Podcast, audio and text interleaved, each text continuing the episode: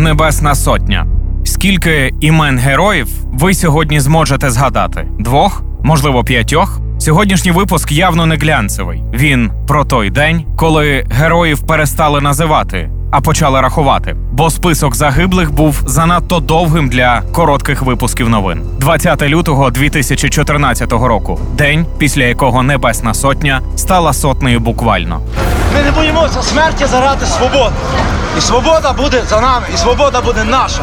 Антитерористична операція – термін, який сьогодні асоціюється з війною на Сході. Мало хто пам'ятає, але вперше абревіатура АТО прозвучала вісімнадцятого лютого. Це сталося після спроби майданівців потрапити в урядовий квартал та після підпалу Офісу партії регіонів. З терористами на Майдані прийшли боротися тітушки, які кийками ламали людям голови, а ще були беркутівці, які ламали їхні життя.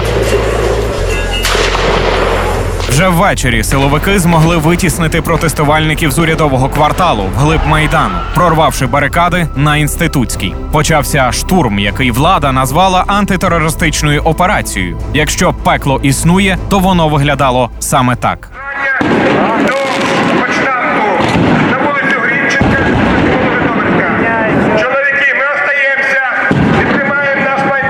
Палали барикади, табір і будинок профспілок, у якому на той час протестувальники розгорнули госпіталь. У результаті зіткнень на Майдані та навколо нього у цей день загинуло вісімнадцять активістів. Ще п'ятсот були поранені.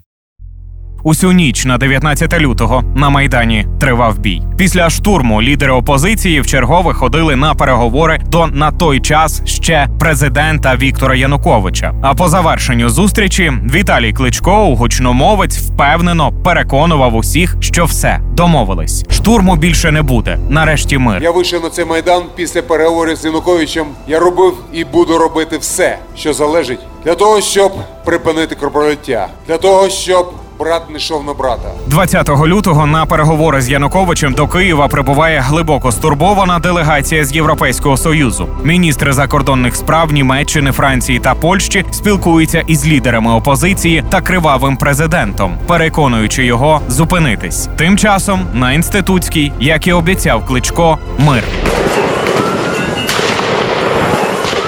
Наші брати з автоматів та снайперських гвинтівок ведуть перехресний вогонь по активістах із дерев'яними щитами та у велосипедних шоломах. Раненого треба забрати, але нести! Ще двох!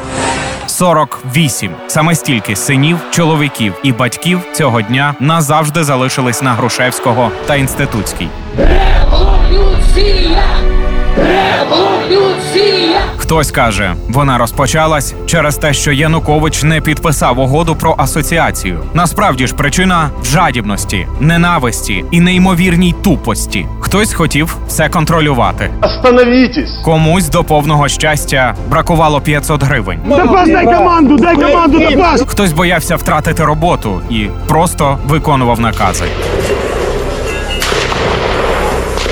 Революція Гідності показала, що влада – це лише наші представники, а країною насправді керуємо ми. Тому не забувайте, завдяки кому ви на своїх місцях і які у ваших крісел хиткі ніжки. Ми не боїмося смерті заради свободи. І свобода буде за нами, і свобода буде наша. Володимир Мельник для Радіо Львівська хвиля. Пам'ятаємо.